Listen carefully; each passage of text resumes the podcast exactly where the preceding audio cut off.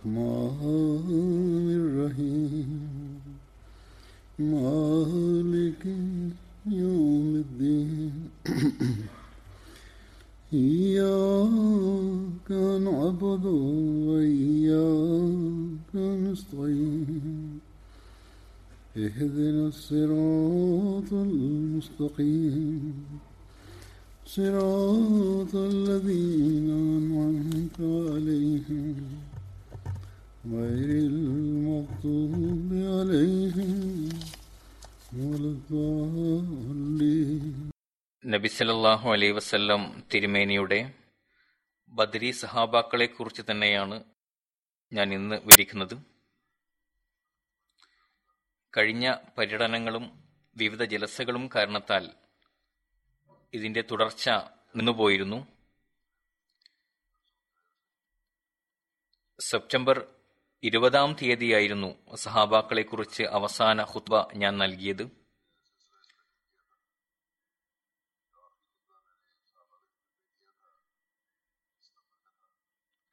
അതിൽ അസരത് ഹുബൈബ് ബിൻ അദിയെക്കുറിച്ചായിരുന്നു പറഞ്ഞിരുന്നത്. അതിന്റെ ചില ഭാഗങ്ങൾ വിവരിക്കാൻ ബാക്കിയുണ്ടായിരുന്നു.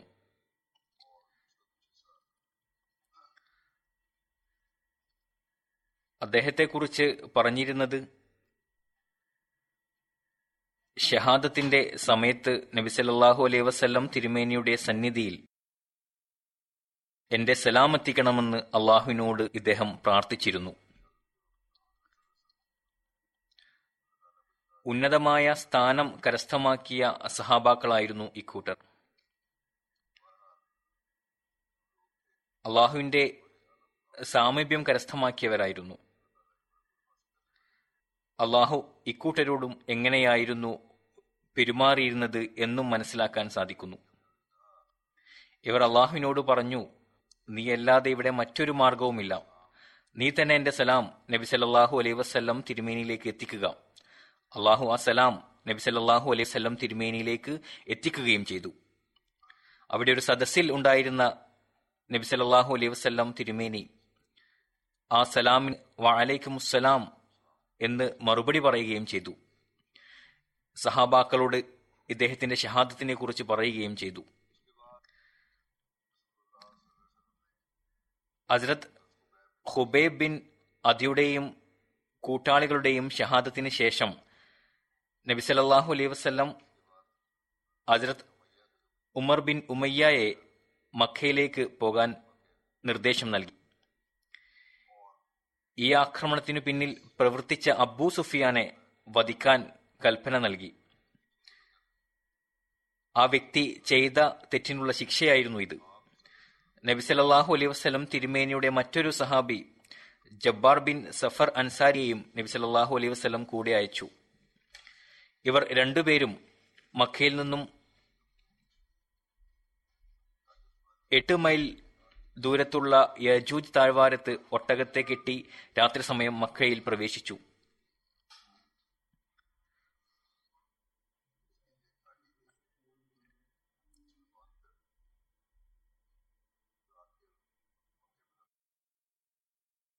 അജ്രത് ജബ്ബാർ അജ്രത് അമറിനോട് പറഞ്ഞു നമുക്ക് കാബയുടെ തവാഫ് ചെയ്യാൻ സാധിച്ചിരുന്നുവെങ്കിൽ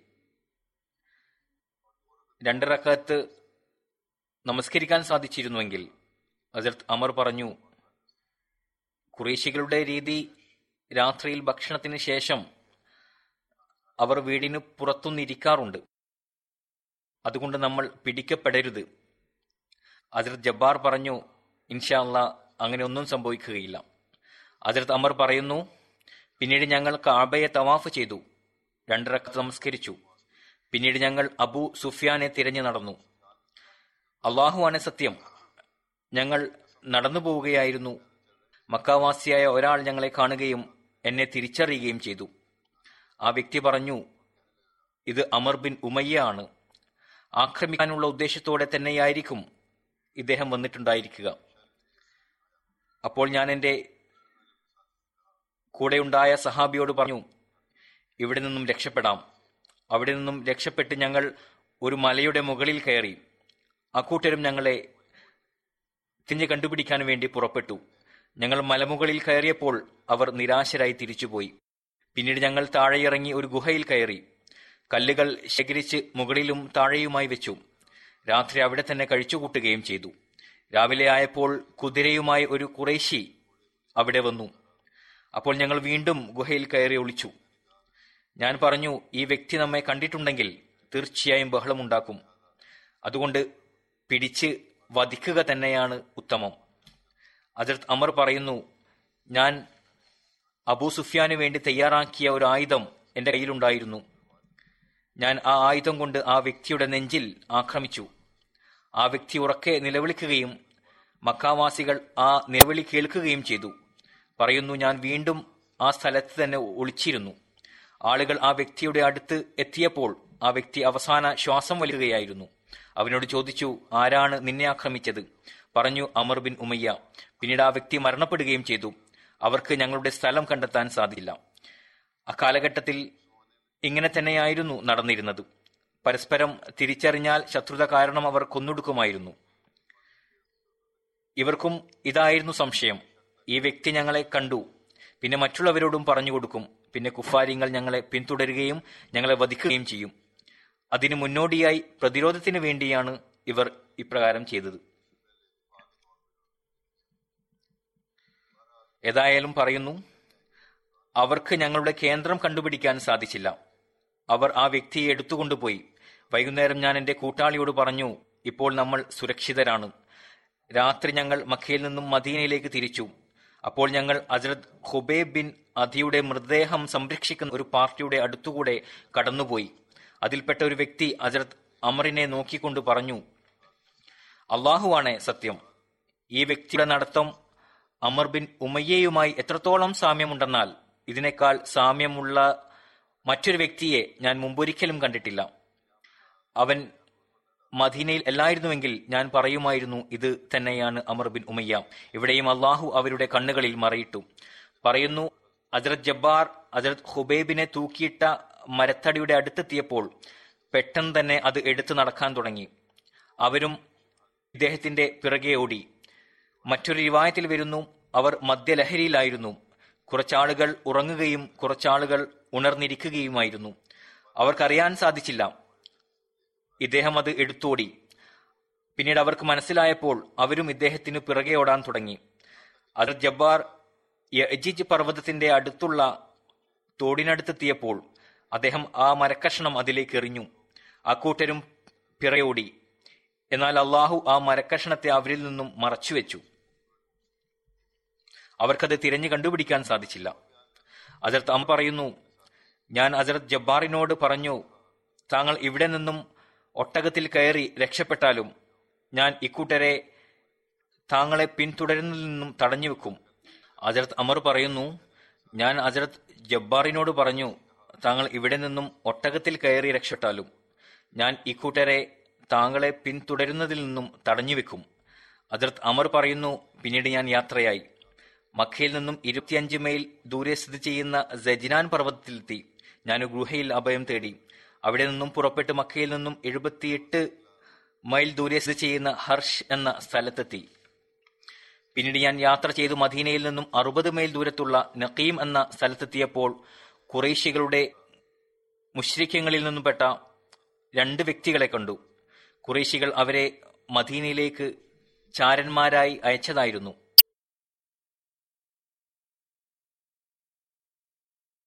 ഞാൻ അവരോട് പറഞ്ഞു ആയുധങ്ങൾ താഴെയിടുക. നിങ്ങൾ ചാരപ്രവൃത്തി ചെയ്യാൻ വന്നതാണ് എന്നെനിക്ക് മനസ്സിലായിട്ടുണ്ട്. എന്നാൽ അവർ അത് അംഗീകരിച്ചില്ല. അപ്പോൾ അവിടെ സംഘർഷമുണ്ടായി.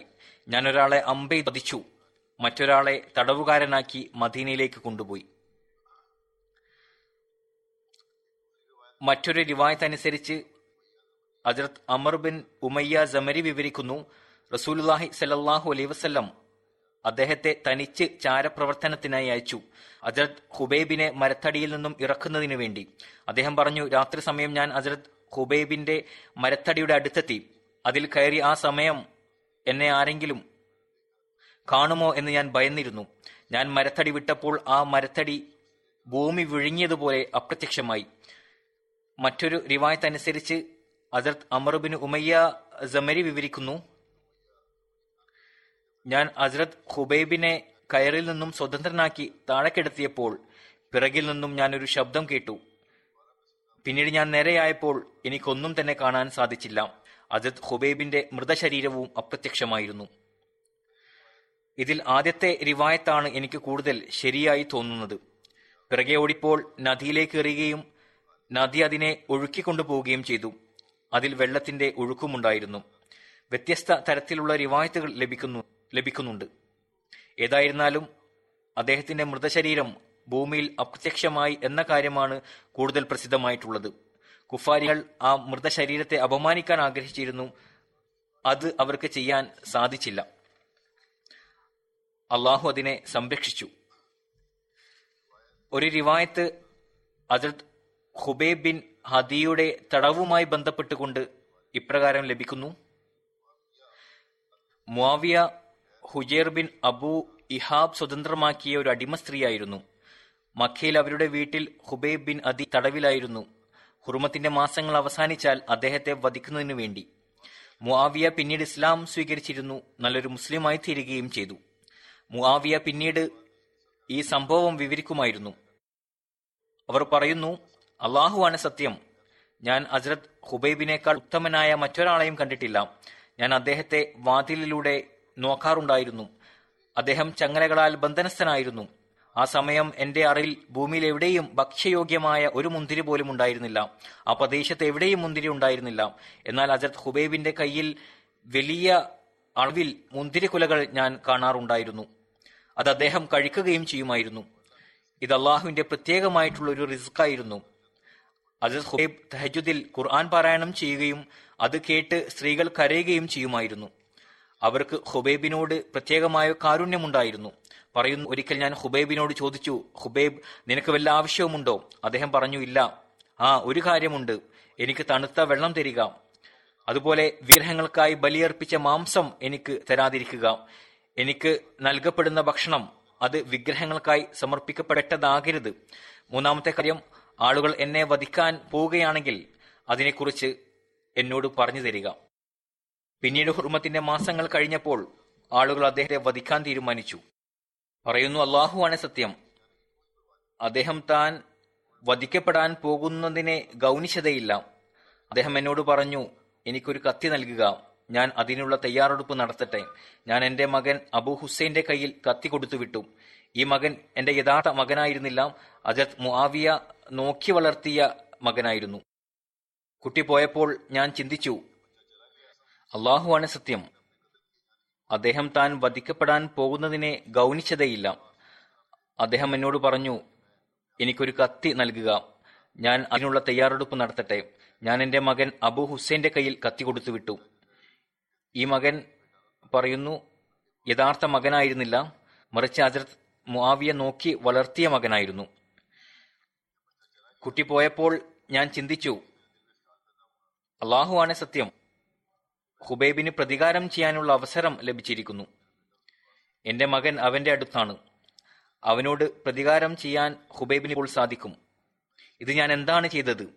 ഞാൻ ഈ കുട്ടിയുടെ കയ്യിൽ കത്തി കൊടുത്തു വിട്ടിരിക്കുന്നു. ഹുബൈബ് ഈ കുട്ടിയെ ആ കത്തി കൊണ്ട് വധിക്കും എന്നിട്ട് പറയും ജീവനു പകരം ജീവൻ. മറ്റൊരു റിവായത്തിൽ വരുന്നത് ഒരു കുട്ടി കളിച്ചുകൊണ്ട് അദ്ദേഹത്തിന്റെ അടുത്തെത്തുകയും അപ്പോൾ അദ്ദേഹത്തിന്റെ കയ്യിൽ കത്തി ഉണ്ടായിരുന്നു എന്നുമാണ്. എന്നാൽ മറ്റൊരു റിവായത്ത് ഇപ്രകാരമാണുള്ളത് കുട്ടി പക്വത എത്തിയ പ്രായത്തിലുള്ളതായിരുന്നു. ഒരു സാധനം കൊടുത്തുവിടാൻ തക്ക പ്രായമുണ്ടായിരുന്നു കുട്ടിക്ക്. അത് അവർ കൊടുത്തുവിട്ടു. അവർ പറയുന്നു ഹുബേബ് ഈ കുട്ടിയെ വധിക്കുമെന്ന് ഞാൻ കരുതി. പിന്നീട് എന്റെ മകൻ അദ്ദേഹത്തിന്റെ അടുത്തെത്തിയപ്പോൾ അദ്ദേഹം അത് വാങ്ങിക്കൊണ്ട് തമാശയായി പറഞ്ഞു നീ വലിയ ധൈര്യവാനാണ്. നിന്റെ മാതാവിനെ ഞാൻ വഞ്ചിക്കും എന്ന ചിന്ത നിനക്ക് വന്നില്ലേ? നിങ്ങൾ എന്നെ വധിക്കാൻ നിശ്ചയിച്ചിരിക്കെ നിന്റെ കയ്യിൽ കത്തി കൊടുത്തു വിട്ടിരിക്കുന്നു. അജർത് മുആവിയ പറയുന്നു ഹുബൈബ് പറയുന്ന ഈ കാര്യം ഞാൻ കേൾക്കുന്നുണ്ടായിരുന്നു. ഞാൻ പറഞ്ഞു അല്ലയോ ഹുബൈബ് എനിക്ക് അള്ളാഹുവിനോടുള്ള വിശ്വാസമുള്ളതിനാൽ താങ്കളെ ഞാൻ ഭയപ്പെടുന്നില്ല. നിങ്ങളുടെ ആരാധ്യനിൽ വിശ്വാസം അർപ്പിച്ചുകൊണ്ട് ഈ കുട്ടിയുടെ കയ്യിൽ ഞാൻ കത്തി കൊടുത്തുവിട്ടു. താങ്കൾക്ക് ഇത് എന്റെ മകനെ വധിക്കാൻ വേണ്ടിയല്ല ഞാൻ കൊടുത്തുവിട്ടത്. ഹജരത് ഹുബൈബ് പറഞ്ഞു ഞാൻ ഒരിക്കലും ഈ കുട്ടിയെ വധിക്കുന്നവനല്ല. ഞങ്ങൾ ഞങ്ങളുടെ മതത്തിൽ വഞ്ചന അനുവദനീയമാണെന്ന് മനസ്സിലാക്കുന്നില്ല. അവർ പറയുന്നു ഞാൻ ഹുബൈബിനെ അറിയിച്ചു. ആളുകൾ നാളെ താങ്കളെ ഇവിടെ നിന്നും കൊണ്ടുപോയി വധിക്കും. അടുത്ത ദിവസം ആളുകൾ അദ്ദേഹത്തെ ചങ്ങലകൾ കൊണ്ട് ബന്ധനസ്ഥനാക്കി തനീമിലേക്ക് കൊണ്ടുപോയി. തനീം മക്കയിൽ നിന്നും മദീനയിലേക്കുള്ള വഴിയിൽ മൂന്ന് മൈൽ ദൂരത്തുള്ള ഒരു സ്ഥലമാണ്. ഹുബൈബിന്റെ വധം കാണുവാൻ കുട്ടികളും സ്ത്രീകളും അടിമകളും മക്കയിലെ മറ്റു പല ആളുകളും അവിടെ എത്തി. ഈ റിവായത്ത് അനുസരിച്ച് മക്കയിൽ ആരും തന്നെ ബാക്കിയുണ്ടായിരുന്നില്ല എന്ന് മനസ്സിലാകുന്നു. പ്രതികാരം ചെയ്യാൻ ആഗ്രഹിക്കുന്നവർ. യുദ്ധത്തിൽ മരണപ്പെട്ട തങ്ങളുടെ പൂർവ പിതാക്കളുടെ മരണത്തിന് പ്രതികാരം ചെയ്യാൻ ആഗ്രഹിക്കുന്നവർ. കണ്ണുകൾക്ക് കുളിർമ ലഭിക്കുന്നതിന് വേണ്ടി അവിടെ എത്തിച്ചേർന്നു. മറ്റുള്ളവർ ഇസ്ലാമിനോടുള്ള എതിർപ്പ് പ്രകടിപ്പിക്കുന്നതിനും സന്തോഷിക്കുന്നതിനും വേണ്ടി അവിടെ എത്തി. എങ്ങനെയാണ് വധിക്കുന്നത് എന്ന് അറിയുന്നതിനു വേണ്ടി. അജത് ഹുബൈബിനെ സേതുബിന് ദസ്നക്കൊപ്പം തെനീമിലേക്ക് എത്തിച്ചപ്പോൾ മുഷ്രിഖ്യങ്ങളുടെ കൽപ്പന പ്രകാരം ഒരു നീണ്ട മരത്തടി കുഴിച്ചെടുത്തു. ഹുബൈബിനെ അതിന്റെ അടുത്തെത്തിച്ചു. ഹുബൈബ് ചോദിച്ചു എനിക്ക് രണ്ടിറക്കത്ത് നമസ്കരിക്കാനുള്ള അനുവാദം നൽകുമോ? അദ്ദേഹത്തിന് അനുവാദം നൽകപ്പെട്ടു. ഹുബൈബ് ഹ്രസ്വമായ നിലയിൽ രണ്ടിറക്കത്ത് ദീർഘിപ്പിക്കാതെ നമസ്കരിച്ചു. ഇത് ഈ സ്ത്രീയുടെ റിവായത്താണ്. ഇബിന് സാദ് വിവരിച്ച നിവേദനം അനുസരിച്ച് മുആവിയ ഹുജേർ ബിൻ അബു ഇഹാബിന്റെ സ്വതന്ത്രമാക്കിയ അടിമയായിരുന്നു. ഇവരുടെ വീട്ടിൽ അജത് ഹുബൈബ് തടവിലായിരുന്നു. അല്ലാമ ബിൻ അബ്ദുൽ ബർക്കിന്റെ റിവായത്തിൽ അജത് ഹുബൈബ് ഉഖുബയുടെ വീട്ടിൽ തടവിലായിരുന്നു.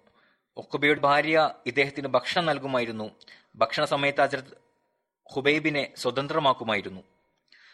അല്ലാമ ഇബിന് അസീർ ജസ്രി എഴുതുന്നു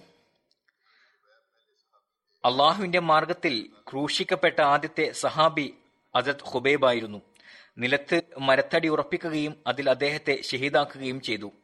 അജറത് മുസ്ലിം മോദർ അലി അള്ളാഹു തലാൻഹു എഴുതുന്നു ഈ സംഭവം കാണുന്നവരിൽ മക്കയുടെ നേതാവായ അബു സുഫിയാനും ഉണ്ടായിരുന്നു അദ്ദേഹം സെയ്ദിനോട് ചോദിച്ചു നിങ്ങളുടെ സ്ഥാനത്ത് മുഹമ്മദ് ഇവിടെ ഉണ്ടാവുകയും നിങ്ങൾ വീട്ടിൽ വിശ്രമിക്കുകയും ചെയ്യുന്നതിനെ നിങ്ങൾ ഇഷ്ടപ്പെടുന്നില്ലേ? സെയ്ദ് കോപിച്ചുകൊണ്ട് മറുപടി നൽകി അബു സുഫിയാൻ നീ എന്താണ് പറയുന്നത്? അള്ളാഹുവാണ് സത്യം.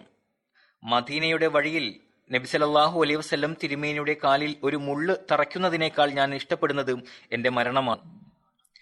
ഈ സ്നേഹത്തിൽ അബൂ സുഫിയാൻ ആശ്ചര്യമുണ്ടായി. നൽകപ്പെട്ട ഈ മറുപടിയിൽ അബൂ സുഫിയാൻ സ്വാധീനനായി. ആശ്ചര്യത്തോടുകൂടി സെയ്ദിനെ നോക്കി. പതിഞ്ഞ സ്വരത്തിൽ പറഞ്ഞു ദൈവം സാക്ഷിയാണ്. ഏതുപോലെയാണോ മുഹമ്മദിന്റെ അനുയായികൾ മുഹമ്മദിനെ സ്നേഹിക്കുന്നത് അതുപോലെ മറ്റൊരു വ്യക്തിയെ സ്നേഹിക്കുന്നത് ഞാൻ കണ്ടിട്ടില്ല. ഇതായിരുന്നു സഹാബാക്കൾക്ക് നബി സല്ലല്ലാഹു അലൈഹി വസ്ലം തിരുമേനിയോട് ഉണ്ടായിരുന്ന സ്നേഹത്തിന്റെയും അനുരക്തിയുടെയും ബന്ധം. ജീവൻ ത്യാഗം ചെയ്യാനുള്ള അവരുടെ നിലവാരം. ഇവരോടുള്ള അള്ളാഹുവിന്റെ സ്വഭാവവും എന്തായിരുന്നു എന്ന് നമുക്ക് കാണാം. അതും പ്രകടമായി. ഞാൻ അള്ളാഹുവിന്റെ മാർഗത്തിൽ വധിക്കപ്പെടുന്നു എന്ന് പറയപ്പെടുമ്പോൾ അവരുടെ നിലവാരം എന്തായിരുന്നു? ഏത് വശത്തേക്കാണ് വീഴുന്നത് എന്നതൊരു പ്രശ്നമായിരുന്നില്ല. വലത്തോട്ടോ ഇടത്തോട്ടോ മുമ്പോട്ടോ പിന്നോട്ടോ ഞാൻ അള്ളാഹുവിന്റെ മാർഗത്തിലാണ് ജീവൻ നൽകുന്നത് എന്നായിരുന്നു അവർ ചിന്തിച്ചത്. ഒരാഗ്രഹമുണ്ടായിരുന്നത് അവർ അത് പ്രകടിപ്പിച്ചു. മരണപ്പെടുന്നതിന് മുൻപ് അള്ളാഹുവിന്റെ മുന്നിൽ സുജൂത് ചെയ്യുക രണ്ട് റക്കത്ത് നഫൽ അനുഷ്ഠിക്കുക. നബി സല്ലല്ലാഹു അലൈഹി വസ്ലം തിരുമേനിക്ക് സലാമത്താനുള്ള ആഗ്രഹമുണ്ടായിരുന്നു. അതും അള്ളാഹു പൂർത്തിയാക്കി കൊടുത്തു. നബിയോടുള്ള സ്നേഹത്തിന്റെ അവസ്ഥ ഇതായിരുന്നു.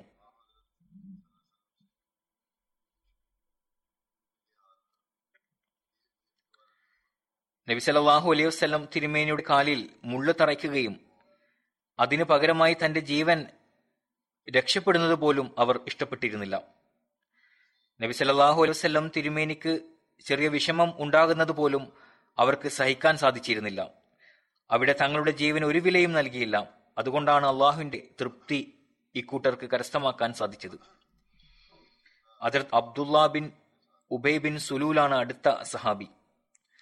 അബ്ദുള്ളയുടെ ബന്ധം അൻസാർ ഗോത്രം ഹസരത്തിന്റെ ശാഖ ബനു ഔഫുമായിട്ടായിരുന്നു. ഇദ്ദേഹം മുനാഫിക്കങ്ങളുടെ നേതാവ് അബ്ദുള്ള ബിൻ ഉബൈ ബിൻ സുലൂലിന്റെ മകനായിരുന്നു. വളരെ ആത്മാർത്ഥനും സ്നേഹസമ്പന്നനും ജീവത്യാഗിയുമായ ഒരു സഹാബിയായിരുന്നു. അതിർത്ത് അബ്ദുല്ലായുടെ ഉമ്മയുടെ പേര് ഹൈന ഹൗല ബിന്ത് മുൻസിർ എന്നായിരുന്നു. അതിർത്ത് അബ്ദുള്ളയുടെ പേര് ജാഹിലിയ കാലഘട്ടത്തിൽ ഖുബാബ് എന്നായിരുന്നു. റസൂലുല്ലാഹി സല്ലാഹു അലൈഹി വസല്ലം ഇദ്ദേഹത്തിന്റെ പേര് മാറ്റി അബ്ദുള്ള എന്നാക്കി. എന്നിട്ട് പറഞ്ഞു ഖുബാബ് ഷെയ്ത്താന്റെ പേരാണ്. സുലു എന്നുള്ളത് മുനാഫിക്കങ്ങളുടെ നേതാവ് അബ്ദുള്ള ബിൻ ഉബൈയുടെ പിതാമഹിയുടെ പേരായിരുന്നു. ഹുസ ഗോത്രമായിട്ടായിരുന്നു അവരുടെ ബന്ധം. ഉബൈ മാതാവുമായിട്ട് ബന്ധപ്പെട്ട പേരായിരുന്നു. അതുകൊണ്ടാണ് Abdullah bin Ubayy bin Salul എന്ന് അറിയപ്പെട്ടത്. Abdullah bin Ubayy bin Salul Abu Amir റാഹബിന്റെ മാതൃ സഹോദരിയുടെ മകനായിരുന്നു. അബു ആമിർ നബി സല്ലല്ലാഹു അലൈഹി വസല്ലം തിരുമേനിയുടെ ആഗമനത്തെക്കുറിച്ച് ജനങ്ങളോട് പറയുകയും ആ നബിയിൽ വിശ്വസിച്ചതായി പറയുകയും ചെയ്ത വ്യക്തികളിൽപ്പെട്ടതായിരുന്നു. നബിയുടെ ആഗമനത്തെക്കുറിച്ച് ജനങ്ങളോട് വാഗ്ദാനം ചെയ്തിരുന്നു. അബു ആമിർ ജാഹിലിയ കാലത്ത് തടിച്ച വസ്ത്രമാണ് ധരിച്ചിരുന്നത്. ബ്രഹ്മചര്യം സ്വീകരിച്ച വ്യക്തിയായിരുന്നു. അള്ളാഹു തന്റെ പ്രവാചകനെ നിയോഗിച്ചപ്പോൾ അദ്ദേഹം ശത്രുവായി തീരുകയും അസൂയാലുവായി തീരുകയും ചെയ്തു. വഞ്ചന കാണിച്ചു. നിഷേധത്തിൽ ഉറച്ചുനിന്നു ബദറിൽ മുസ്ലിങ്ങൾക്കൊപ്പം നബി സല്ലല്ലാഹു അലൈഹി സ്വല്ലം തിരുമേനിയോട് യുദ്ധത്തിനായി പുറപ്പെട്ടു.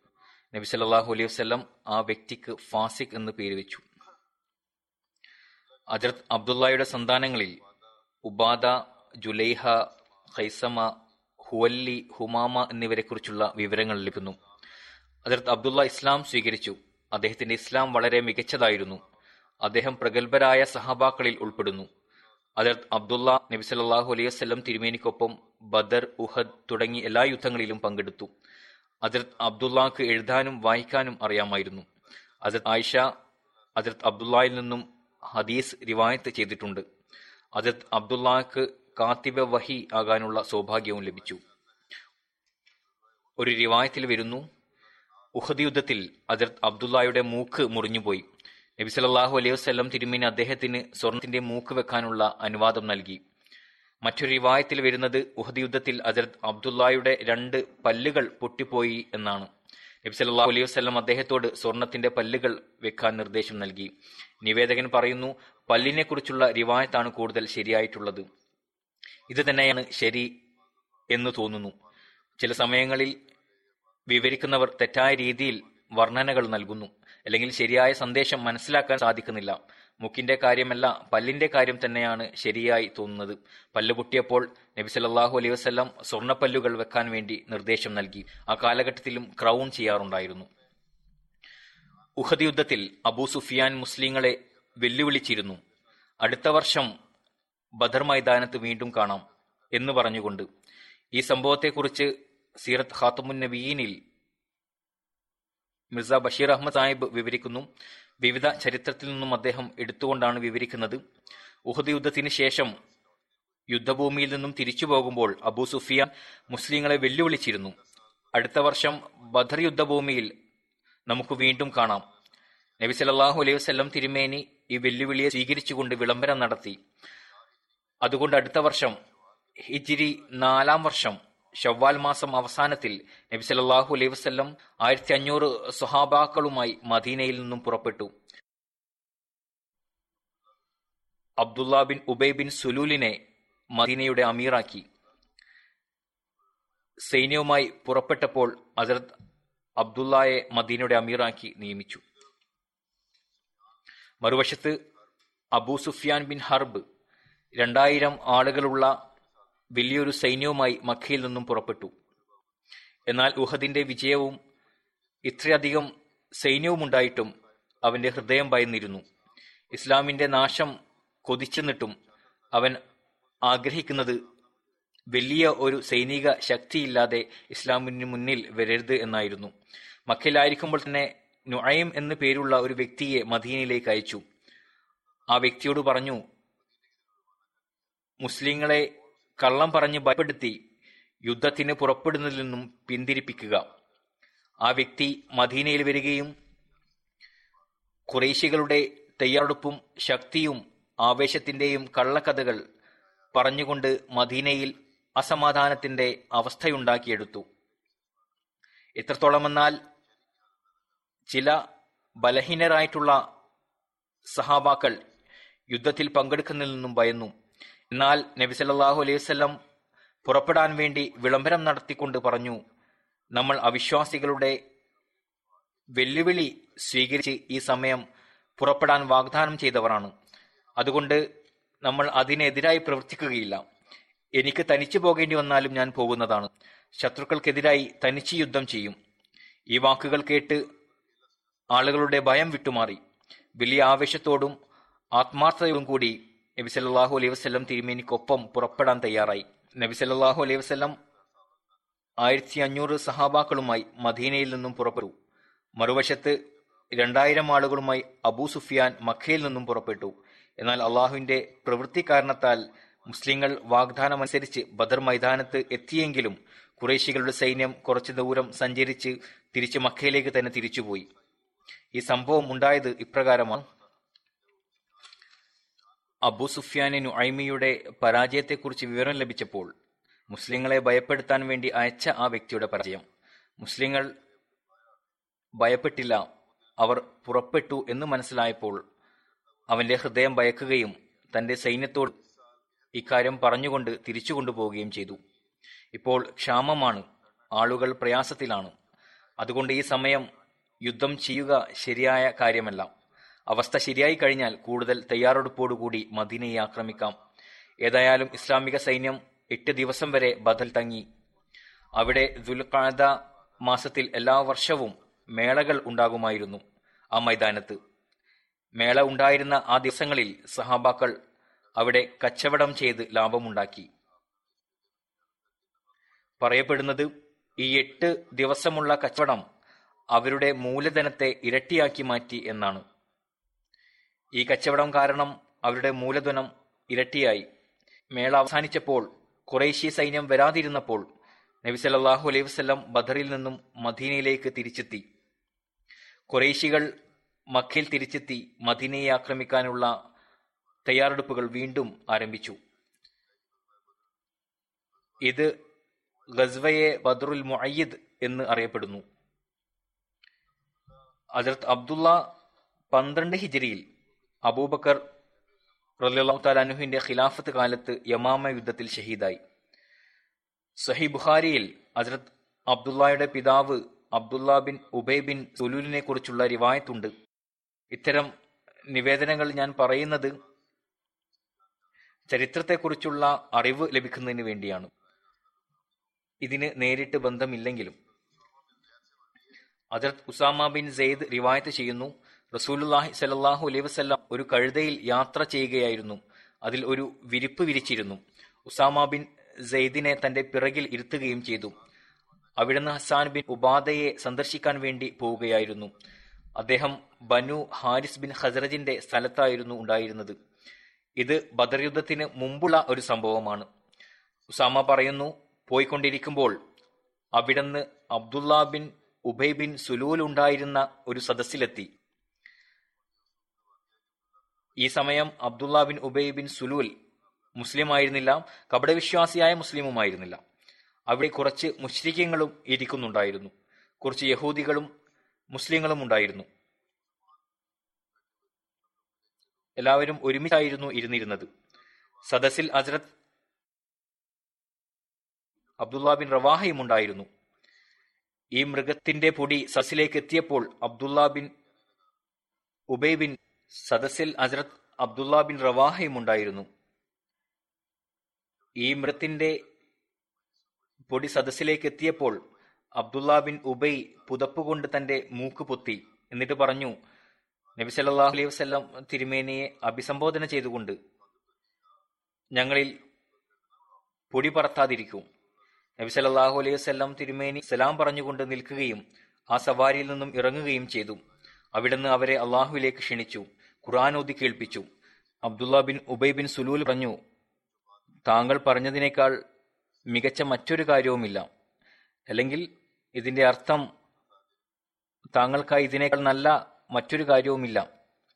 അല്ലെങ്കിൽ മറ്റൊരു നല്ല കാര്യം താങ്കൾക്ക് പറയാൻ കഴിയില്ല. പല അർത്ഥങ്ങളും ഇതിന് നൽകാൻ സാധിക്കുന്നതാണ്. യഥാർത്ഥ വാക്കുകളിൽ നിന്നാണ് അതിന്റെ അർത്ഥം മനസ്സിലാക്കാൻ നമുക്ക് സാധിക്കുക. ആ വ്യക്തി പറഞ്ഞു നിങ്ങളുടെ ഈ കാര്യത്തെക്കാൾ മികച്ചതായി മറ്റൊരു കാര്യവുമില്ലെങ്കിൽ ഞങ്ങളുടെ സദസ്സുകളിൽ വന്നുകൊണ്ട് ഞങ്ങളെ ബുദ്ധിമുട്ടിക്കാതിരിക്കുക. താങ്കളുടെ സ്ഥലത്ത് തിരിച്ചു പോവുകയും അങ്ങയുടെ അടുത്ത് വരുന്നവരെ ഇത് കേൾപ്പിക്കുകയും ചെയ്യുക. അതിർത്ത് അബ്ദുല്ല ബിൻ റവാഹ ഇത് കേട്ട് പറഞ്ഞു യാ റസൂലുള്ള ഞങ്ങളുടെ സദസ്സുകളിൽ വന്ന് ഞങ്ങളെ കേൾപ്പിച്ചാലും ഞങ്ങൾക്ക് ഇത് വളരെ ഇഷ്ടമാണ്. മുസ്ലിങ്ങളും മുഷ്രിക്കങ്ങളും യഹൂദികളും പരസ്പരം ചീത്ത വിളിക്കാൻ തുടങ്ങി. അവർ പരസ്പരം ആക്രമിക്കുന്നതിന് മുൻപ് തന്നെ നബി സല്ലാഹു അലൈ വസല്ലം അവരുടെ ആവേശം തണുപ്പിച്ചു. അവർക്ക് കാര്യങ്ങൾ മനസ്സിലാക്കി കൊടുത്തു. അവസാനം അവർ നിർത്തി. അതിനുശേഷം നബി സല്ലാഹു അലൈഹി വസല്ലം തന്റെ സവാരിയിൽ യാത്രയായി. സആദ് ബിൻ ഉബാദയുടെ അടുത്തെത്തി. എന്നിട്ട് പറഞ്ഞു സആദ് താങ്കൾ കേട്ടിട്ടില്ലേ? അബു ഖുബാബ് ഇന്ന് എന്നോട് പറഞ്ഞത് അവിടുന്ന് ഉദ്ദേശിച്ചത് അബ്ദുല്ല ബിൻ ഉബയ്യയാണ് അവിടുന്ന് എല്ലാ കാര്യങ്ങളും പറഞ്ഞു. സാദ് ബിൻ ഉബാദ പറഞ്ഞു യാ റസൂലല്ല താങ്കൾ അദ്ദേഹത്തിന് മാപ്പ് നൽകിയാലും. താങ്കളിൽ ഗന്ധം ഇറക്കിയ ആ അസ്തിത്വ കൊണ്ട് സത്യം. അള്ളാഹു ആ സത്യം ഇവിടെ കൊണ്ടുവന്നിരിക്കുന്നു.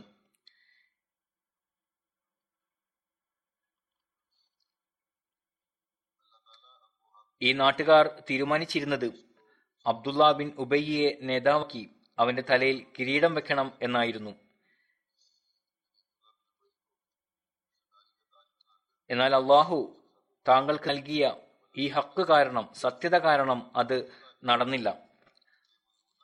അതുകൊണ്ട് അസൂയാലുവായിക്കൊണ്ട് താങ്കൾ കണ്ടതുപോലെ അവൻ ഇക്കാര്യങ്ങളെല്ലാം പറഞ്ഞു നടക്കുന്നു.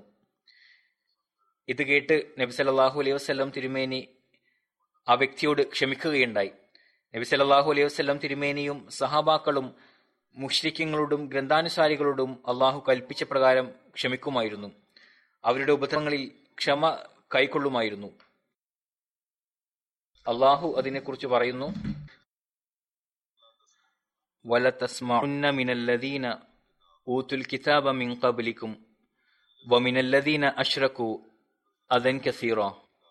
നിങ്ങൾക്ക് മുൻപ് ഗ്രന്ഥം നൽകപ്പെട്ടവരിൽ നിന്നും ബഹുദൈവ വിശ്വാസികളിൽ നിന്നും വളരെയേറെ ഉപദ്രവവാക്കുകൾ നിങ്ങൾക്ക് കേൾക്കേണ്ടതായി വരും. മറ്റൊരു സ്ഥലത്ത് അള്ളാഹു പറയുന്നു വദ്ദ കസീറുമിൻ അഹ്ലിൽ കിതാബി ലൗ യറുദ്ദൂനക്കും മിൻ ബഅദി ഈമാനിക്കും കുഫാറ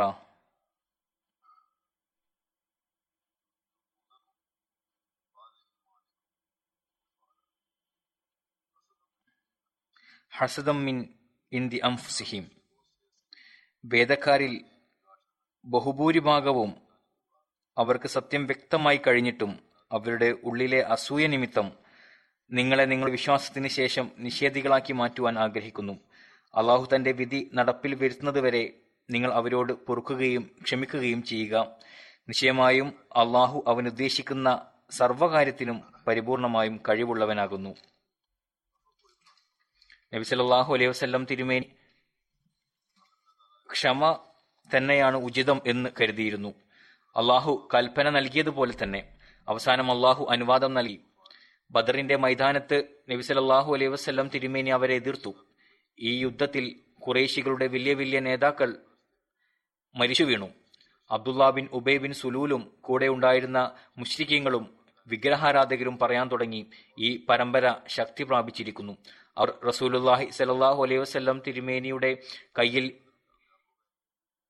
ഇസ്ലാമിൽ ഉറച്ചു നിൽക്കും എന്ന് ബൈഅത്ത് ചെയ്ത് മുസ്ലിങ്ങളായി മാറി. ബദർ യുദ്ധത്തിൽ വിജയിച്ചു എന്ന് കണ്ടപ്പോൾ ഭയം തോന്നുകയും ഇസ്ലാം സ്വീകരിക്കുകയും ചെയ്തു. ഞാൻ പറഞ്ഞതുപോലെ ഈ റിവായത്തുകൾക്ക് നേരിട്ട് ബന്ധമില്ലെങ്കിലും ചരിത്രത്തെക്കുറിച്ച് മനസ്സിലാക്കുന്നതിന് വേണ്ടിയാണ് ഞാൻ ഇത് വിവരിക്കുന്നത്. അബ്ദുള്ള ബിൻ ഉബൈ ബിൻ സുലൂലിന്റെ വ്യക്തിത്വത്തെക്കുറിച്ച് ബഷീർ അഹമ്മദ് സാഹിബ് വിവരിക്കുന്നു. ഉഹദ് യുദ്ധാവസരത്തിൽ റസൂലുല്ലാഹി സല്ലാഹു അലൈഹി മുസ്ലിങ്ങളെ ഒരുമിച്ച് കൂട്ടി അവരോട് കുറേശികളുടെ ആക്രമത്തെക്കുറിച്ച് അഭിപ്രായം ചോദിച്ചു. മദീനയിൽ നിന്നുകൊണ്ട് യുദ്ധം ചെയ്യണോ അതല്ല മദീനയിൽ നിന്നും പുറത്തുപോയി യുദ്ധം ചെയ്യണോ? അതിൽ Abdullah bin Ubayy bin Salul പങ്കെടുത്തിരുന്നു. ആ വ്യക്തി മുനാഫിക്കായിരുന്നുവെങ്കിലും ബദ്രിന് ശേഷം ബാഹ്യമായ നിലയിൽ മുസ്ലിമായി തീർന്നിരുന്നു. ആ വ്യക്തിയെ അഭിപ്രായത്തിനായി ക്ഷണിച്ച ആദ്യത്തെ അവസരമായിരുന്നു അത്. അഭിപ്രായം ചോദിക്കുന്നതിന് മുൻപായി നബി വസല്ലം കുറേശ്യകളുടെ ആക്രമണത്തെക്കുറിച്ചും അവരുടെ ഉദ്ദേശത്തെക്കുറിച്ചും പറഞ്ഞു. തുടർന്ന് പറയുന്നു ഇന്ന് ഞാൻ രാത്രി സ്വപ്നത്തിൽ ഒരു പശുവിനെ കണ്ടു. അതുപോലെ എന്റെ വാൾമുന പൊട്ടിയതായി ഞാൻ കാണുന്നു. പിന്നീട് ഞാൻ ആ പശു അറുക്കപ്പെടുന്നതായി കണ്ടു. പിന്നീട് ഞാൻ എന്റെ കൈ ദൃഢതയുള്ള ഒരു പടച്ചട്ടക്കുള്ളിൽ വെക്കുന്നതായി കാണുന്നു. മറ്റൊരു റിവായത്ത് അനുസരിച്ച് ഒരു ചെമ്മരിയാടിന്റെ മുകളിൽ ഞാൻ യാത്ര ചെയ്യുന്നതായി കാണുന്നു. സഹാബാക്കൾ ചോദിച്ചു യാ റസൂലുള്ള താങ്കൾ ഈ സ്വപ്നത്തിന് എന്ത് വ്യാഖ്യാനമാണ് നൽകുന്നത്? അവിടെന്ന് പറയുന്നു പശു അറുക്കപ്പെടുന്നു എന്നതുകൊണ്ട് ഞാൻ മനസ്സിലാക്കുന്നത് എന്റെ സഹാബാക്കളിൽ നിന്നും കുറച്ചാളുകൾ ഷഹീദാകുമെന്നാണ്. എന്റെ വാൾമുന ഒടിയുന്നതിൽ നിന്നും മനസ്സിലാകുന്നത് എന്റെ അടുത്ത ബന്ധുക്കളിൽ നിന്നുള്ള ആരെങ്കിലും ഷഹീദാകുമെന്നാണ്. അല്ലെങ്കിൽ സ്വയം എനിക്ക് ഈ യുദ്ധത്തിൽ പരിക്കുകൾ ഏൽക്കേണ്ടി വരും പടച്ചട്ടയിൽ കൈയിടുന്നതിൽ നിന്നും മനസ്സിലാകുന്നത് മദീനയിൽ അകത്തുനിന്ന് യുദ്ധം ചെയ്യുന്നത് കൂടുതൽ അനുയോജ്യമാണ് എന്നാണ്. അതുപോലെ ചെമ്മരിയാടിൽ യാത്ര ചെയ്യുന്നതിൽ നിന്ന് മനസ്സിലാകുന്നതും കുഫാരിങ്ങളുടെ നേതാവ് അവരുടെ പതാക ഏന്തുന്ന വ്യക്തി മുസ്ലിങ്ങളുടെ കൈകളാൽ വധിക്കപ്പെടുമെന്നാണ്. അതിനുശേഷം നബി സല്ലല്ലാഹു അലൈഹി വസല്ലം തിരുമേനി സഹാബാക്കളുടെ അഭിപ്രായം ചോദിച്ചു. ഈ അവസ്ഥയിൽ എന്ത് ചെയ്യണം? ചില മുതിർന്ന സഹാബാക്കൾ അവസ്ഥകൾ മനസ്സിലാക്കി ചിന്തിച്ച് നബി സല്ലല്ലാഹു അലൈഹി വസ്ലം തിരുമേനിയുടെ സ്വപ്നത്തിൽ സ്വാധീനരായിക്കൊണ്ട് ഈ അഭിപ്രായം പറഞ്ഞു മദീനയിൽ നിന്നുകൊണ്ട് യുദ്ധം ചെയ്യുന്നതാണ് അനുയോജ്യം. മുനാഫിക്കങ്ങളുടെ നേതാവായ അബ്ദുല്ലാ ഉബേ ബിൻ സുലൂലും ഈ അഭിപ്രായം തന്നെയായിരുന്നു പറഞ്ഞത്. നബി സല്ലാഹു അലൈഹി വസ്ലം തിരുമേനിയും ഈ അഭിപ്രായത്തെ ഇഷ്ടപ്പെട്ടു. പറഞ്ഞു മദീനയുടെ അകത്തുനിന്നും അകത്തുനിന്നുകൊണ്ട് യുദ്ധം ചെയ്യുന്നതാണ് ഉചിതമെന്ന് മനസ്സിലാകുന്നു. എന്നാൽ അധികം സഹാബിമാരും പ്രത്യേകിച്ച് ബദരുദ്ധത്തിൽ പങ്കെടുക്കാതിരുന്ന യുവാക്കളായ സഹാബിമാർ അവർ ഷഹാദത്തിലൂടെ ദീനി സേവനം നടത്താൻ ആഗ്രഹിക്കുന്നവരായിരുന്നു. ആവശ്യത്തോടു കൂടി പറഞ്ഞു പട്ടണത്തിൽ നിന്നും പുറത്തിറങ്ങി തുറന്ന മൈതാനത്ത് യുദ്ധം ചെയ്യണം. അവർ എത്രത്തോളം ആവേശത്താൽ ഈ കാര്യം അവതരിപ്പിച്ചുവെന്നാൽ നബി സല്ലല്ലാഹു അലൈഹി വസല്ലം അവരുടെ ആവേശം കണ്ടുകൊണ്ട് ഈ കാര്യം അംഗീകരിച്ചു. തുറന്ന മൈതാനത്ത് കുഫാരിങ്ങളുമായി യുദ്ധം നടത്താം എന്ന് തീരുമാനിച്ചു.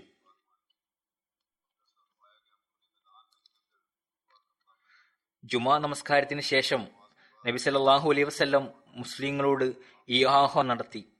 അള്ളാഹുവിന്റെ മാർഗത്തിൽ ജിഹാദ് ചെയ്യാനുള്ള ഉദ്ദേശത്തോടുകൂടി ഈ യുദ്ധത്തിൽ പങ്കെടുത്തുകൊണ്ട് പ്രതിഫലം കരസ്ഥമാക്കുക. അതിനുശേഷം അവിടുന്ന് വീട്ടിലേക്ക് പോയി. അതിർത്ത് അബൂബക്കറിന്റെയും അതിർത്ത് ഉമറിന്റെയും സഹായത്താൽ പകിടി ധരിച്ച് ആയുധങ്ങൾ എടുത്ത് അള്ളാഹുവിന്റെ നാമത്തിൽ പുറത്തേക്ക് വന്നു. എന്നാൽ ആ സമയം അതിർത്ത് സആദ് ബിൻ മആദ്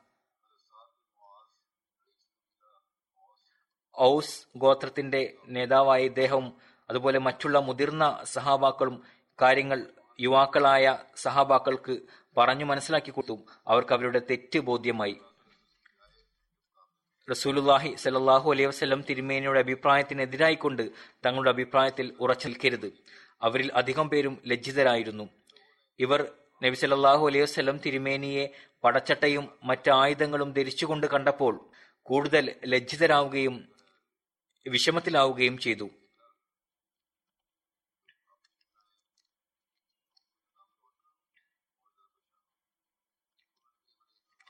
അവർ ഏകസ്വരത്തിൽ പറഞ്ഞു യാ റസൂലുള്ള ഞങ്ങൾക്ക് തെറ്റ് സംഭവിച്ചിരിക്കുന്നു. ഞങ്ങൾ അങ്ങയുടെ അഭിപ്രായത്തിനെതിരായി ഞങ്ങളുടെ അഭിപ്രായത്തിൽ ഉറച്ചു നിന്നു. അങ്ങ് എന്താണ് ശരിയെന്ന് കരുതുന്നത് ആ രീതിയിൽ പ്രവർത്തിച്ചാലും. ഇൻഷാല്ല അതിൽ തന്നെയായിരിക്കും അനുഗ്രഹം ഉണ്ടായിരിക്കുക. അവിടുന്ന് പറഞ്ഞു വലിയ ആവേശത്തോടുകൂടി വലിയ ആവേശത്തോടുകൂടി അവിടെന്ന് പറഞ്ഞു അള്ളാഹുവിന്റെ പ്രവാചകന്റെ മഹത്വത്തിന് എതിരായ കാര്യമാണ് ആയുധങ്ങൾ ധരിച്ചതിന് ശേഷം അത് അഴിച്ചുവെക്കുക എന്നുള്ളതും അള്ളാഹു ഒരു തീരുമാനം എടുക്കുന്നത് വരെ. ആയുധങ്ങൾ ധരിച്ചതിന് ശേഷം അത് അഴിച്ചുവെക്കുന്നത് അള്ളാഹുവിന്റെ പ്രവാചകന്റെ മഹത്വത്തിന് ചേർന്നതല്ല. അള്ളാഹുവിന്റെ കൽപ്പന ഇല്ലാതെ കണ്ട്. അള്ളാഹുവിന്റെ നാമത്തോടു കൂടി നിങ്ങൾ പുറപ്പെടുക. നിങ്ങൾ സഹനത്തോടുകൂടി പ്രവർത്തിക്കുകയാണെങ്കിൽ ഓർത്തുകൊള്ളുക അള്ളാഹുവിന്റെ സഹായം നിങ്ങൾക്കൊപ്പമുണ്ടാകും. അതിനുശേഷം നബി സല്ലാഹു അലൈഹി വസല്ലം ഇസ്ലാമിക സൈന്യത്തിനു വേണ്ടി മൂന്ന് പതാകകൾ തയ്യാറാക്കി. ഔസ് ഗോത്രത്തിന്റെ പതാക സെയ്ദ് ബിൻ ഉസൈറിനെ ഏൽപ്പിച്ചു. ഹസ്രത് ഗോത്രത്തിന്റെ പതാക ഹുബാബ് ബിൻ മുൻസിറിനെ ഏൽപ്പിച്ചു. മുഹാജിങ്ങളുടെ പതാക അദർ അലീഖ് നൽകി. മദീനയിൽ അബ്ദുല്ല ബിൻ മക്തൂമിനെ ഇമാമുസ്വലാത്തായി നിയമിച്ചു. സഹബാക്കളുടെ വലിയ ഒരു കൂട്ടവുമായി നബി സല്ലല്ലാഹു അലൈഹി വസല്ലം മദീനയിൽ നിന്നും പുറപ്പെട്ടു. ഔസ് ഹസ്രജിന്റെ ഗോത്രത്തിലെ നേതാക്കൾ Saad bin Muadh Saad bin Ubada നബിയുടെ സവാരിയുടെ മുന്നിലൂടെ പോകുമായിരുന്നു. ബാക്കി സഹാബാക്കൾ നബിയുടെ വലതും ഇടതും പിന്നിലുമായി സഞ്ചരിച്ചു. ഉഹദ് പർവതം മദീനയുടെ വലതുഭാഗത്തായി ഏകദേശം മൂന്ന് മൈൽ ദൂരത്താണുള്ളത്. ഇതിന്റെ പകുതി ദൂരം പിന്നിട്ട് ഷെയ്ഖൻ എന്ന സ്ഥലത്ത് തമ്പടിച്ചു.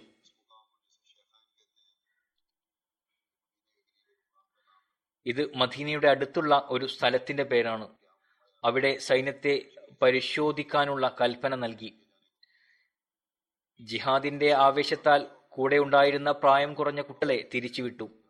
Abdullah bin Umar Usama bin Zaid Abu Saeed Khudri തുടങ്ങിയവരെല്ലാം തന്നെ തിരിച്ചുപോയി. റാഫി ബിൻ ഖദീജ് ഈ കുട്ടികളുടെ സമപ്രായക്കാരനായിരുന്നു. എന്നാൽ അസ്ത്രവിദ്യയിൽ പ്രഗത്ഭനായിരുന്നു.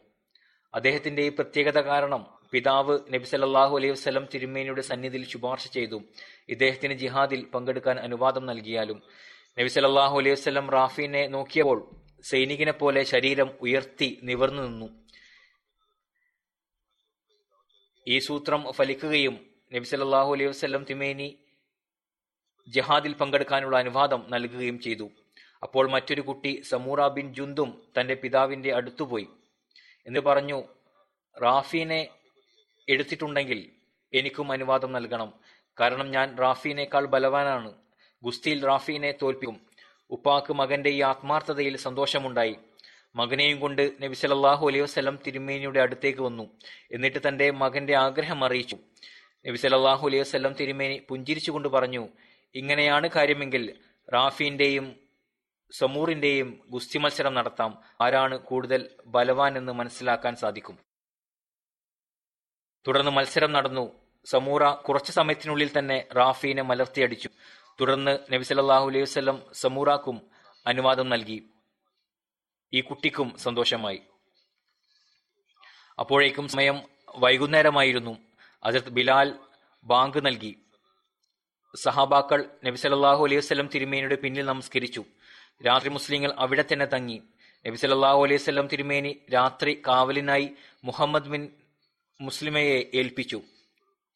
അദ്ദേഹം അമ്പത് സഹാബാക്കളുമായി സൈന്യത്തിന് ചുറ്റും കാവലിരുന്നു. രണ്ടാം ദിവസം ഷവ്വാൽ ദിവസം പന്ത്രണ്ടിന് മൂന്ന് ഹിജിരിയിൽ. അത് മാർച്ച് ഇരുപത്തിയൊന്ന് അറുന്നൂറ്റി ഇരുപത്തിനാല് ഹിജിരി ശനിയാഴ്ച ദിവസമാണ്. പുലർച്ചെ സമയം ഇസ്ലാം സൈന്യം പുറപ്പെട്ടു. വഴിയിൽ നമസ്കരിച്ചുകൊണ്ട് രാവിലെ ആയപ്പോഴേക്കും ഉഹദ് താഴ്വാരയിലെത്തി. ആ സമയം മുനാഫിക്കങ്ങളുടെ നേതാവ് അബ്ദുള്ള ബിൻ ഉബൈബി സുലൂൽ വഞ്ചന കാണിച്ചു. തന്റെ മുന്നൂറ് കൂട്ടാളികളുമായി മദീനയിലേക്ക് ഇത് പറഞ്ഞുകൊണ്ട് തിരിച്ചുപോയി. നബി സല്ലല്ലാഹു അലൈഹി വസല്ലം തിരുമേനി എന്റെ അഭിപ്രായം അംഗീകരിച്ചില്ല. അനുഭവ സമ്പത്ത് ഇല്ലാത്ത യുവാക്കളുടെ അഭിപ്രായം അനുസരിച്ച് പുറത്തിറങ്ങി വന്നിരിക്കുന്നു. അതുകൊണ്ട് എനിക്ക് ഇവർക്കൊപ്പം യുദ്ധം ചെയ്യാൻ സാധ്യമല്ല. പല ആളുകളും ഈ വഞ്ചന ശരിയില്ലെന്ന് മനസ്സിലാക്കി കൊടുത്തെങ്കിലും ഒന്നും ചെവിക്കൊണ്ടില്ല. പറഞ്ഞു ഇതൊരു യുദ്ധമാണോ? യുദ്ധമാണെങ്കിൽ ഞാൻ പങ്കെടുക്കുമായിരുന്നു. ഇത് നാശം വിളിച്ചു വരുത്തുകയാണ് ചെയ്യുന്നത്. ഇപ്പോൾ മുസ്ലിങ്ങൾ എഴുന്നൂറ് ആളുകളിൽ പരിമിതമായിരുന്നു. കുഫാര്യങ്ങളുടെ മൂവായിരം സൈന്യത്തിനു മുന്നിൽ നാലിലൊരു ഭാഗത്തേക്കാൾ കുറവായിരുന്നു. യുദ്ധം നടന്നു. ഇതുമായി ബന്ധപ്പെട്ടുകൊണ്ട് മറ്റു പല കാര്യങ്ങളുമുണ്ട്. ബാക്കി ഇൻഷാല്ല തുടർന്നുള്ള കുത്തുബകളിൽ പറയുന്നതാണ്. ഇപ്പോൾ ഞാൻ ഒരു മർഹൂമിന്റെ കുറിച്ചുള്ള വിവരണമാണ് നൽകുന്നത്. നമസ്കാരത്തിന് ശേഷം ജനാസ ഗായിബ് നമസ്കരിപ്പിക്കുന്നതാണ്. അത് ബഹുമാനിയ ഖാജ ബഷീറുദ്ദീൻ കമർ സാഹിബിന്റേതാണ് മർഹൂം മൗലാന കമറുദ്ദീൻ സാഹിബിന്റെ മകനായിരുന്നു. ഒക്ടോബർ പത്തിന് എൺപത്തിയാറാം വയസ്സിൽ അദ്ദേഹം വഫാത്തായി. ഇന്ന ഇല്ലാഹി വ ഇന്ന ഇലൈഹി റാജിഊൻ. അദ്ദേഹം ആയിരത്തി തൊള്ളായിരത്തി മുപ്പത്തി മൂന്നിൽ കാദിയാനിലാണ് ജനിച്ചത്. ഞാൻ പറഞ്ഞതുപോലെ മൗലാന കമറുദ്ദീൻ സാഹിബിന്റെ പുത്രനായിരുന്നു.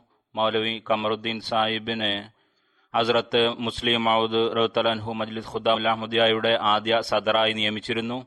മർഹൂം ഹസ്രത്ത് മിയാം ഹയാദ്ദീൻ സാഹിബ് റഹ്തലാൻഹുവിന്റെ പേരക്കുട്ടിയായിരുന്നു. അതുപോലെ നമ്മുടെ യു കെ അമീർ സാഹിബിന്റെ മാമുവും ആയിരുന്നു. അതത് മിയാം ഹയാദ്ദീൻ സാഹിബ് റഹ്തലാൻഹുവിനെയും തന്റെ രണ്ട് സഹോദരനെയും കുറിച്ച് അതിർത്ത് മസീമുദ് അലൈഹി സ്വലാത്തു എഴുതുന്നു. അഞ്ചാമെ ആദമിൽ ഞാൻ എന്റെ ജമത്ത് അംഗങ്ങളുടെ ആത്മാർത്ഥതയിലും കൂറിലും ആശ്ചര്യപ്പെട്ടു പോവുകയാണ്. മിയാൻ ജമാലുദ്ദീൻ ഹൈറുദ്ദീൻ ഇമാമുദ്ദീൻ കശ്മീരി എന്റെ ഗ്രാമത്തിന്റെ അടുത്ത് താമസിക്കുന്നവരാണ്. ഈ മൂന്ന് ദരിദ്ര സഹോദരങ്ങളും ചന്തയിൽ വളരെ അധികം കൃത്യത പാലിച്ചിരുന്നു. മറ്റൊരു അവസരത്തിൽ ഒരു ചന്തയുടെ തഹരീക്ക് വന്നു. ഇവർ മൂന്ന് പേരും അതിലോട്ട് ചന്ത വളരെ താല്പര്യത്തോടെ കൊടുക്കുകയുണ്ടായി. ഇവരെ സംബന്ധിച്ച് പറഞ്ഞു ഈ മൂന്ന് പേരും ദുനിയാവിലെ സമ്പത്തിനെ വിലവെക്കാതെ അസുരത്ത് അബൂബക്കർ തലാനുഹുവിനെ പോലെ എന്തൊന്നാണോ വീട്ടിലുള്ളത് അതെല്ലാം കൊണ്ടുവന്നിരുന്നു. ബയ്യത്ത് നിബന്ധനയിൽ പറഞ്ഞ പോലെ അവർ ദീനിന് ദുനിയാവിനേക്കാൾ മുൻഗണന നൽകി. ഹാജ സാഹിബ് അവരുടെ പരമ്പരയിൽ നിന്നുള്ള ആളാണ്.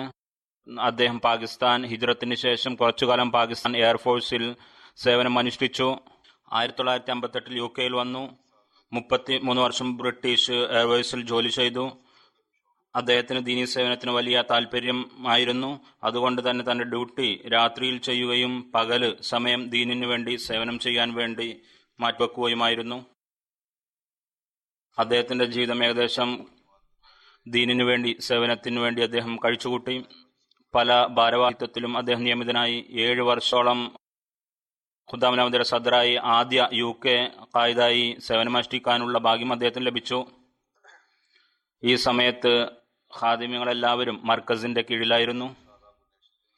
ആ സമയത്ത് ഖുദ്ദാമിന്റെ സദറായിരുന്നു. പിന്നീട് അതിന്റെ കൂടെ നാഷണൽ ജനറൽ സെക്രട്ടറി സെക്രട്ടറി മാൽ സെക്രട്ടറി ഇഷ്തനാത്ത ഉമൂറാമ നായിബ് അഫ്സർ ജൽസാഗാഹ് എന്നീ പദവികളിലും സേവനം ചെയ്യാനുള്ള തൗഫീക്ക് ലഭിച്ചു. ഖാജ സാഹിബ് അനേകം കഴിവുള്ള ഒരാളായിരുന്നു. ഖിലാഫത്തിനോട് അതിരറ്റ സ്നേഹമായിരുന്നു. പണ്ഡിതന്മാരെയും മുറബിമാരെയും ജമാഅത്തിന്റെ ഭാരവാഹികളെയും വളരെയധികം ബഹുമാനിച്ചിരുന്നു. നല്ല വ്യക്തിത്വമായിരുന്നു. താജുദ് നമസ്കരിക്കുന്ന വ്യക്തിയായിരുന്നു. ജമാഅത്തായി നമസ്കരിക്കുന്ന ശീലമുള്ള ആളായിരുന്നു. ചന്തയിലും സതക്കയിലും കൃത്യതയുള്ള ആളായിരുന്നു. കുട്ടികളോട് സ്നേഹത്തോടെ പെരുമാറുന്ന വ്യക്തിയായിരുന്നു. വലിയവരെയും ചെറിയവരെയും ബഹുമാനിച്ചിരുന്നു. ദുവാ ചെയ്യുന്ന പ്രകൃതക്കാരനായിരുന്നു. അള്ളാഹുവിന്റെ അനുഗ്രഹത്താൽ മൂസിയുമായിരുന്നു. ഒരു മകനും രണ്ട് പെൺമക്കളുമാണുള്ളത്. ഒരു സഹോദരിയും മൂന്ന് സഹോദരങ്ങളുമുണ്ട്. അദ്ദേഹത്തിന്റെ പേരമകൻ കാസിം മൊയിൻ മുറബിയാണ് ഇപ്പോൾ എം ടി എയിൽ സേവനമനുഷ്ഠിക്കുന്നു. കാസിം മൊയിൻ സാഹിബ് പറയുന്നു ശനിയും ഞായറും ദിവസങ്ങളിൽ വെല്ലുപ്പായുടെ വീട്ടിലാണ് കഴിച്ചുകൂട്ടിയിരുന്നത്. ഓരോ ആഴ്ചയിലും അടുത്ത് ഇടപഴകാനുള്ള അവസരം ലഭിച്ചു. അധികവും അദ്ദേഹത്തിന്റെ റൂമിലാണ് ഉറങ്ങിയിരുന്നത്. ഉറങ്ങുന്നതിന് മുമ്പ് എപ്പോഴും നഫൽ നമസ്കരിക്കുമായിരുന്നു. അതിനുശേഷമായിരുന്നു അദ്ദേഹം ഉറങ്ങാൻ കിടരുന്നത് വളരെ സുദീർഘമായി ആത്മാർത്ഥതയോട് കൂടിയായിരുന്നു അദ്ദേഹത്തിന്റെ നമസ്കാരങ്ങളും താജുദ് കൃത്യമായി അനുഷ്ഠിച്ചിരുന്നു. ഫജർ നമസ്കാരത്തിന് ഞങ്ങളെ എഴുന്നേൽപ്പിച്ചിരുന്നു. അത് എഴുതുന്നു. വളരെ സൗമ്യ പ്രകൃതക്കാരനായിരുന്നു. ഒരിക്കലും ഞങ്ങളോട് ദേഷ്യപ്പെട്ടിരുന്നില്ല. ഒരു പ്രാവശ്യം എനിക്ക് ഓർമ്മയുണ്ട് എന്നോട് ദേഷ്യപ്പെട്ടത്. ആ സംഭവം ഇപ്രകാരമാണ്. ഞാൻ നാലാം ഖിലാഫത്ത് കാലത്ത് എന്റെ കുട്ടിക്കാലത്തിന്റെ അറിവില്ലായ്മ കാരണം അദ്ദേഹത്തോട് ചോദിച്ചു അടുത്ത ഖലീഫ ആരായിരിക്കും? ഇത് കേട്ട് വല്യപ്പ വളരെ അധികം ദേഷ്യപ്പെട്ടു. എന്നോട് പറഞ്ഞു ഇങ്ങനെയുള്ള സംസാരം ഒരിക്കലും ഉണ്ടാവരുത്. അത് കാരണം എനിക്ക് ചെറുപ്രായത്തിൽ തന്നെ ഖിലാഫത്തിന്റെ സ്ഥാനം മനസ്സിലാക്കാനുള്ള സാഹചര്യമുണ്ടായി.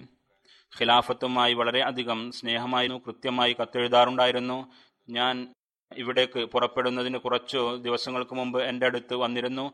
ക്യാൻസർ രോഗം ആയിട്ട് കൂടി വളരെയധികം ക്ഷമയോടും സ്ഥൈര്യത്തോടും കൂടി കഴിച്ചുകൂട്ടി. വളരെ ധൈര്യത്തോടെ എല്ലാ കാര്യവും പറഞ്ഞു. അള്ളാഹു മഹഫിറത്തോടു കൂടി പെരുമാറട്ടെ. മക്കൾക്കും കുടുംബങ്ങൾക്കും അദ്ദേഹത്തിന്റെ നന്മയെ പിന്തുടരാനുള്ള തൗഫീക്ക് നൽകുമാറാകട്ടെ.